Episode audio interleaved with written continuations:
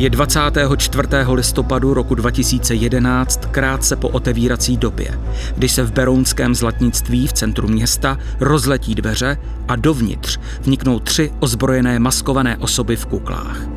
Překvapená prodavačka se nezmůže na jakýkoliv odpor a paralizovaná strachem sleduje, jak k ní jeden ze zakuklenců přiskočí, do očí jí nastříká slzný plyn a srazí k zemi.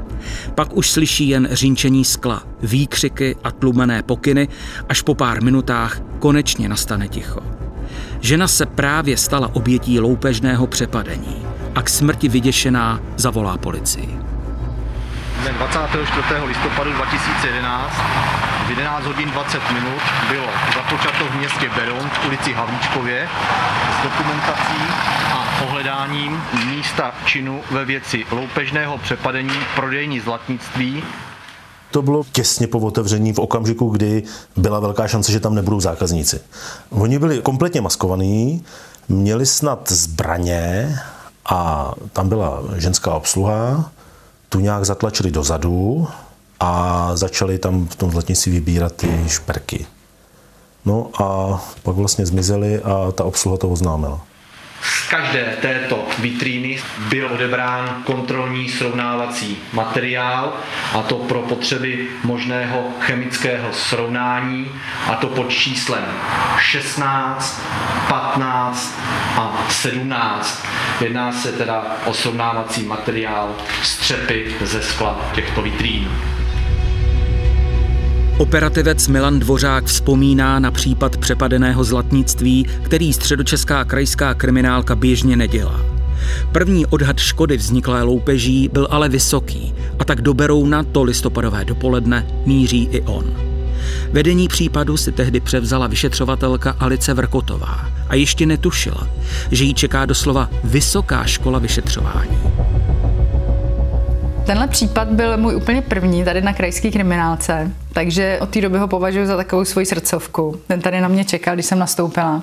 Aby to byla krajská loupež, tak tenkrát to bylo přes 500 tisíc. Byly to šperky vyrobené, hodinky, oni brali, co jim tam přišlo pod ruku, vybírali i trezor, třeba brali i hotovosti. V berounském zlatnictví už tým kriminálky spovídá otřesenou prodavačku a snaží se od ní získat maximum podrobností. Lupiči kradli nejen v prodejně, ale ve vedlejší místnosti se dostali i do trezoru. Celkem tak prý mohlo zmizet zboží a peníze až za 1,5 milionu korun. Podle ní se jednalo nejspíš o muže, ale mnoho toho neví. Přepadení prý proběhlo neuvěřitelně rychle. Měli rozdělené role, každý v podstatě věděl, co má dělat, takže to vypadalo na organizovanou skupinu. Mysleli jsme, že to rozhodně neudělali poprvé, protože to z toho asi poznáte, že jo? pokud to dělají poprvé, tak většinou se zmatkuje nebo se tam hádají, dohadují se, co to. A tady to vypadalo, že věděli, co každý má dělat aby tam byli co nejkratší dobu a aby byli co nejúspěšnější. Rozhodně tam nebylo nějaký naprosto zbytečný násilí, což v podstatě taky i svědčí o té profesionalitě, že jo? Protože v okamžiku, když ty lidi ví, co mají dělat a ví, jak to mají dělat, tak proč by zbytečně komplikovali věci násilím? Na dlažbě podlahy prostoru prodejny zlatnictví byla u první vitríny pod číslem 1 zajištěna pachová stopa Hned po vstupu do malého zlatnictví byla patrná zkáza, kterou za sebou lupiči zanechali. Před obslužním pultem u zdi po pravé straně stály původně prosklené dřevěné vitríny. Sklo bylo rozbité a police téměř prázdné. Po zemi mezi střepy byly poházené zlaté přívěsky, brože, náhrdelníky a náušnice. Také pult měl rozbité sklo a chyběly kazety z prsteny. Ačkoliv lupiči pracovali v rukavicích a na první pohled nezanechali žádné stopy, operativci a kriminalističtí technici prohledávali každý centimetr prostoru. Další pátrali venku v okolí klenotnictví. V první řadě, jestli na místě nezůstaly nějaké stopy, svěci ve okolí, po případě kamery ve okolí, tato trasologická stopa byla zajištěna na gelovou černou folii. Pod číslem 5 byla zajištěna stopa biologická s možným využitím DNA. Jedná se o stěr červenohnědé tekutiny ze střepu skla. Dále před první napadenou vitrínou vpravo byla pod číslem 8 zajištěna biologická stopa s možným využitím DNA. Opět se jedná o stěr červenohnědé tekutiny ze skleněného střepu.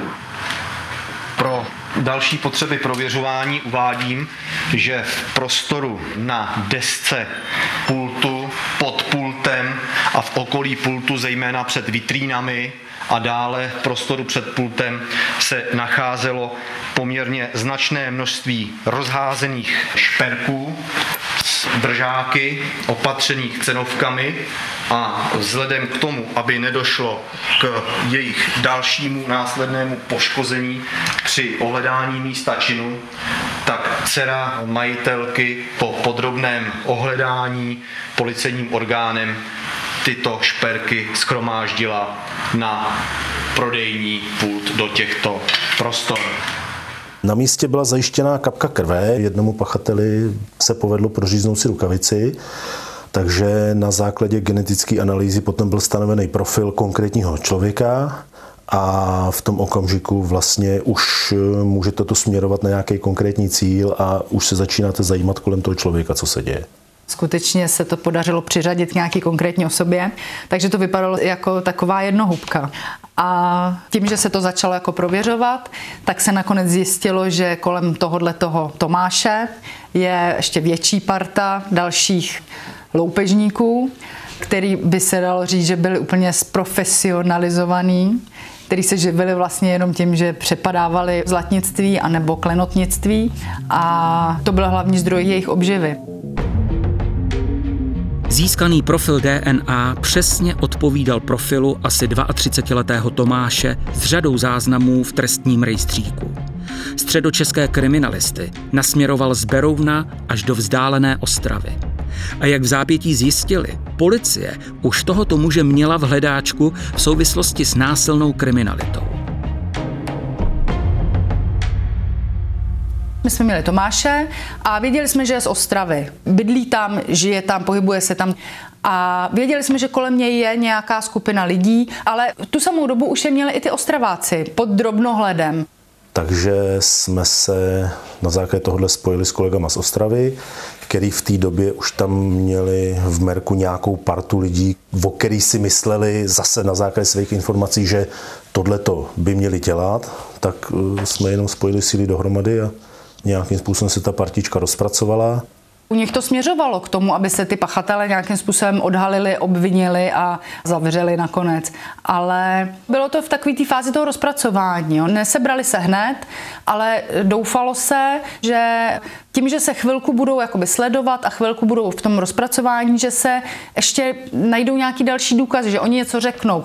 Oni už měli vytipovaného toho Vítka, a Honza s Václavem pro ně byly známé firmy. Ty byly zavřený teda v té době, jo, ale ty pro ně byly vlastně známé firmy.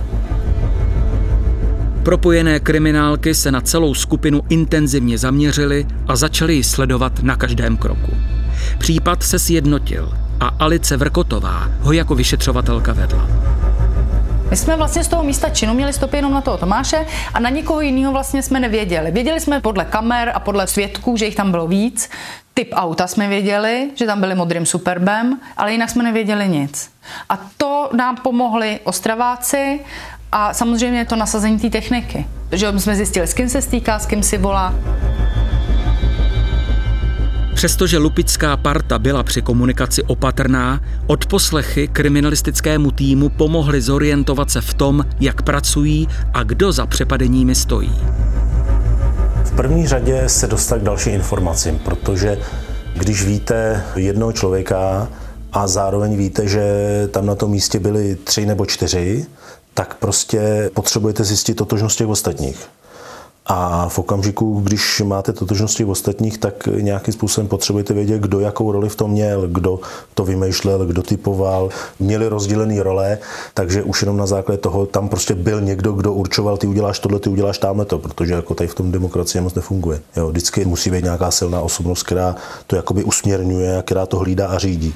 No postupně se zjišťovaly informace, sehnali se lidi kolem, Pět svých kumpánů řídil 40-letý Jan. Byl hlavou celé skupiny a měl rozhodující slovo. Že jeho lupická parta má na svědomí nejméně pět přepadení, potvrdili i odposlechy. Bylo tam slyšet, že si prohlíží na internetu ty jednotlivý loupeže, který udělali, ty reportáže o tom, jo, baví se tam o tom, že tenhle je v pátrání, to je můj kamarád, toho znám, s tím tě seznámím a takhle, jo. Takže žili vlastně jenom tím zločinem, když to tak řeknu, no. Nic jiného neznali. Nešlo ale o žádná nevinátka. Loupili pravděpodobně s nabitými zbraněmi a odnášeli si zboží za miliony korun. Na svědomí už měli i zranění zlatníka, který se bránil a dokonce se už i střílelo. Další důležitou osobou v gengu a nejbližším kumpánem Jana byl stejně starý Vít. Ten jediný měl jakoby práci, ten pracoval v autoopravně, měl zázemí, měl dům ve Friedlandu, měl přítelkyni s dítětem a fungoval relativně navenek normálně, nefetoval, pracoval ale ty příjmy taky jako chtěl, no. Ostatní z lupické party, celkem pět mužů a jedna žena, byli bez práce a dva byli závislí na drogách. Kriminalisté ve svém sledování vše podřídili jedinému cíli. Pokud možno odhalit, co organizovaná skupina chystá a chytit je příčinu kdo všechno v tom jede, jaký mají úkoly a jestli teda se chystají na něco dalšího a v případě, že ano, tak kdy a kde. Snažíte se ty důkazy nějakým způsobem obstarat tak, aby vy jste obstál u soudu a zároveň, aby nebyl nějaký průšvih kolem. Samozřejmě úplně ideální je, když víte, že někdo někde něco chce udělat. Protože v tu chvilku si můžete udělat opatření, můžete nějakým způsobem minimalizovat případné škody civilním osobám a můžete v podstatě mít důkazy takový, který by obstály u soudu a zároveň s minimálním nebezpečím. Kriminalisté plánovali, že komplice zadrží v okamžiku, kdy půjdou do akce a informace z terénu i od poslechů k tomu skutečně směřovaly. V den D ale jejich úspěch zkomplikovala náhoda. Měl dopravní nehodu, on přejel nějakého člověka, který ležel v silnici a tím, že vlastně se kolem tady té události začala motat policie, tak vlastně celý ten plán padnul. My jsme se v podstatě rozhodovali, jestli teda do toho půjdeme teďka, jestli už máme dostatečně důkazů na to, aby jsme to ustáli u soudu i bez toho chycení příčinu. A nebo jestli počkáme, jestli ta parta se uklidní a zkusí znova něco naplánovat. Ale mezi tím se mohlo stát, že nám můžou skončit ty opatření, které jsme měli a tím pádem bychom třeba byli slepí nebo hluchý, nebo němý. V tu chvilku by se mohlo stát, že bychom byli bez těch informací, které jsme v té době měli. Zkrátka jsme si vyhodnotili, že jsme na tom takovým způsobem, že bychom mohli u toho soudu obstát. Z našeho úhlu pohledu ty důkazy byly takový, že jsme byli přesvědčeni, že se nám podaří jim to prokázat. Schylovalo se k velkému zatýkání. Dva členové skupiny už seděli ve vězení za jiný trestní čin a zbývalo zatknout tři muže a jednu ženu. Organizačně to tentokrát bylo složitější, protože středočeská kriminálka nebyla na svém území. Navíc se dalo předpokládat, že pachatelé budou ozbrojeni. Zásahovka ano, protože tím, že tam ty zbraně jsou, tak nikdo neví, jestli je můžou použít nebo nemůžou a už i s ohledem na ten způsob provedení se dalo předpokládat, že používat umí. Takže z toho důvodu tam byla zásahovka. Ovstraváci tím, že znají ten svůj terén, tak vlastně oni byli ty, kteří to řídili jakoby venku a my jsme jim dělali servis u nich na útvaru. K zatýkání muselo dojít i z toho důvodu, že policie byla lupičům už dlouho v patách a hrozilo prozrazení. Na jaře roku 2012 skončil v rukou kriminalistů i zbytek Zlaté party. Proč jsme to dělali takhle rychle v té Ostravě? My jsme tam jeli s tím, že se to zrealizuje, ten jeden náš skutek, Ostraváci nám nadspali ještě všechny svoje. No a pak už to musí svištět, když už jsou obviněný. Pak už máme 48 hodin, a aby to došlo teda k soudu. A soud byl v Berouně. Takže my jsme prostě potom opravdu na majáky Teď jsme se rozhodovali, Vladinu jsme vyslýchali až v Praze, protože tu jsme potřebovali mít klid, protože jsme věděli, že bude mluvit, aby teda opravdu jsme nebyli stresovaní tím, že čas letí a my jsme v Ostravě. Vladinu jsme přivezli do Prahy, ta se vyslýchala tady v Praze jako obviněná. Já jsem s nima s každým mluvila snad šestkrát, sedmkrát, jo, ty výslechy. Ještě to bylo jakoby hodně organizačně náročné, protože někdy byli ve výkonu trestu po celé republice, jezdit za nima. Teď tam bylo pět advokátů, jo, takže buď s advokátama jet tam, nebo si je nechat přijet sem. To je organizačně takový jako moloch. Jakýkoliv podíl na loupežném přepadení zlatnictví v Berouně zatím popíral i Tomáš. Jehož DNA se v kapce krve na místě prokazatelně našla z mýho pohledu byli i domluvený, co budeme dělat, když nás případně seberou. Takže jako z mýho pohledu ten dojem byl takový, že prostě on si jel furt tu svoji roli. Propojené kriminalistické týmy zatím sbírali další důkazy na základě soudního příkazu a to se jim dařilo po domovních prohlídkách, kde se zajišťovala elektronika, tak v navigacích a v počítačích se zjistilo, že si vyhledávali ty zlatnictví nejdřív. Pak se hledali informace k tomu samotnému přepadení. Pak si hledali osoby v pátrání. V nejnevýhodnější pozici byla v tuto chvíli z obviněných Vladěna, která byla v podmínce. Operativec Milan Dvořák s kolegy zjistili, že právě ona měla v partě na starosti prodej ukradených šperků a rozstaveného zlata a zároveň měla poměr s Janem, který skupinu řídil. Kriminalisté doufali, že ji přesvědčí ke spolupráci a snažili se jí vysvětlit, co jí hrozí byla na podmínce venku a v podstatě ona už bojovala sama za sebe a měla tam vztah s tím jedním pro nás důležitým. Ona začala mluvit a pak začal mluvit ten druhý. Pak už se to rozhádalo, ta jejich parta. Tam, když začne jeden, tak v tu chvilku ta parta většinou padá a každý uhraje sám na sebe. Že jo? Takže jako v okamžiku, když člověk zjistí, že má jistý trest, tak v tu chvilku už hraje o každý bod, že ten trest bude kratší. Jsou lidi, kteří nikdy nic nepřiznají, ale většinou to funguje v tom stylu, že pokud se podaří vyvalit jeden ten kamínek z té hráze, tak už se to pak sype. Přestože Vladěna začala vypovídat, ostatní mlčeli. Ale rozhodující okamžik přišel v zápětí. Přítel Vladěny a vůdce party Jan, který už během zatýkání seděl ve vězení, se dozvěděl, že mu byla nevěrná. Honza byl jeden z takových těch hlavních postav celé té party. A ta Vladěna se s tím Honzou seznámili taky, že na sebe koukali někde ve vazbě a tam se jako strašně zamilovali a ta jejich láska byla vlastně jenom teda přes mříže.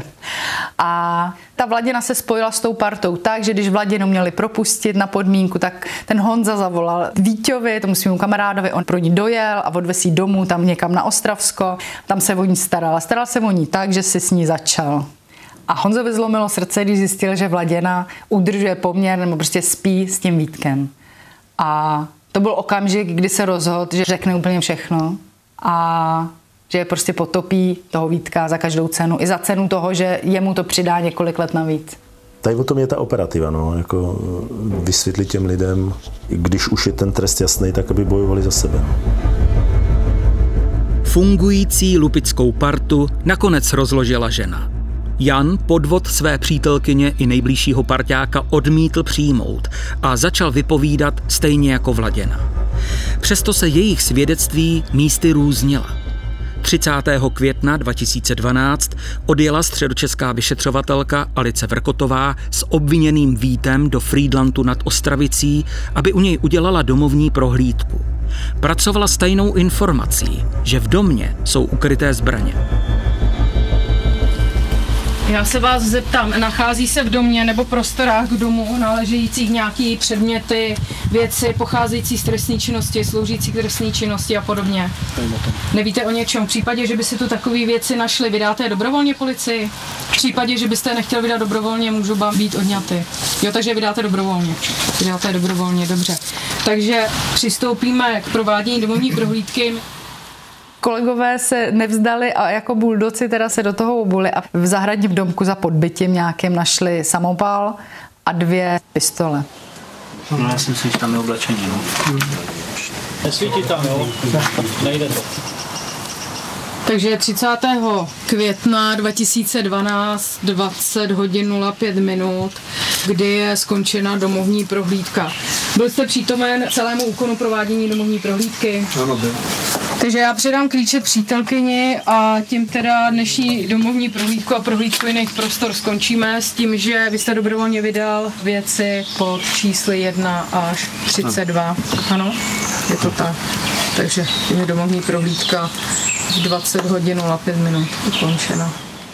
Později se zjistilo, že ty dvě pistole jsou z přepadení nějakého auta, co převáží peníze z toho kurzáku, nějaký bezpečnostní agentury a ten samopal, ten byl vedený jako už znehodnocený a oni ho prostě nějakým způsobem znova zprovoznili. Ale z toho se jakoby nestřílelo nikde, jo, prostě jenom tam měl spousty nábojů a tak. Takže pak jsme řešili i ty zbraně, kde se vzali a tak dále.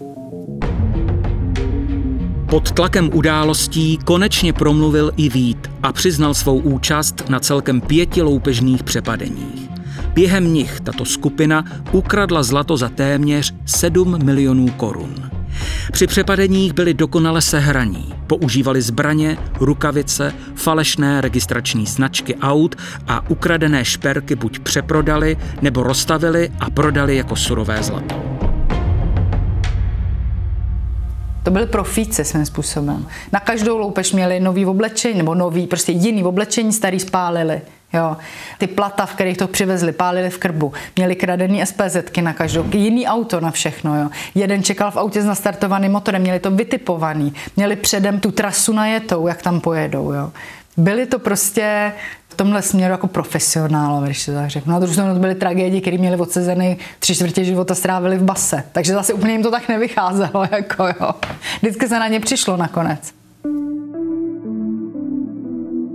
U soudu dostali vůdce celé skupiny Jan díky tomu, že vypovídal a s policií spolupracoval, trest 4,5 roku. Vít 9 let, Tomáš 9,5 roku. Dušan, který se nepřiznal, byl za prokázanou účast na jednom přepadení odsouzen k trestu 6 let ve vězení. A další spolupracující obviněný Václav schodně jako kápo Lupičů si odnesl trest 4,5 roku. Jediná žena ve skupině dostala za podílnictví dva roky a protože byla v tříleté podmínce, oba tresty se jí sečetly. Banky se nedělají, protože většinou jsou zabezpečeny, jsou tam kamery, jsou tam ty dvojitý dveře, které vlastně jednu stranu neotevřete, dokud není ta druhá zavřená, takže je to v podstatě smrtící pás pro ty loupežníky. Benzínky se nedělají, protože tam mají minimální tržby, pokud mají na kase přes nějaký tisíce, tak to házejí do toho podzemního trezoru, kam obsluha nemá ani přístup, takže tam taky se nedostanou. Starý babičky občas přepadne feťák nějaký, no, že je strhne na zem, ale já jsem o zlatnictví slyšel teďka nedávno, ale po dlouhé době. Ono obecně ta násilná trestná činnost jakoby upadá. Teď jde o to, z jakého důvodu. No. Rozkrýt se zřejmě podařilo všechny akce Zlaté party. A i když žádné přepadení neskončilo tragicky, je otázkou, zda by k tomu časem přece jen nedošlo. Mohla to být fakt známka profesionality, protože profesionál pozná, kdy násilí použít a kdy ne. Pro mě to byl opravdu jako první takovýhle velký případ. Jo. Já jsem se s tím setkala jakoby poprvé a úplně jsem měla z takovýchhle zločinců oči na vrch hlavy, jo, svým způsobem. Prvně jsem se setkala s tím, že jsem měla úslechu pět advokátů, který mi nic nedarovali. Ale nesmíme prostě zapomenout, co prožívali fakty prodavačky. Protože třeba ta paní z té Ostravy si odnesla posttraumatickou stresovou poruchu. Ten šok pro ní byl tak ohromný, že se z toho nespamatovala. Takže na jednu stranu s odstupem času to člověk může hodnotit tak jakoby pozitivně. Já na to ráda vzpomínám, na druhou stranu nesmíme prostě zapomenout na to, jaký to mělo pozadí. Jo. A ty lidi zkrachovali, protože měli podpojištěný ty obchody, třeba pojištěná jim to nedalo, oni způsobili ohromnou škodu a oni zkrachovali třeba. Jo. Takže těch úhlů pohledu je prostě víc.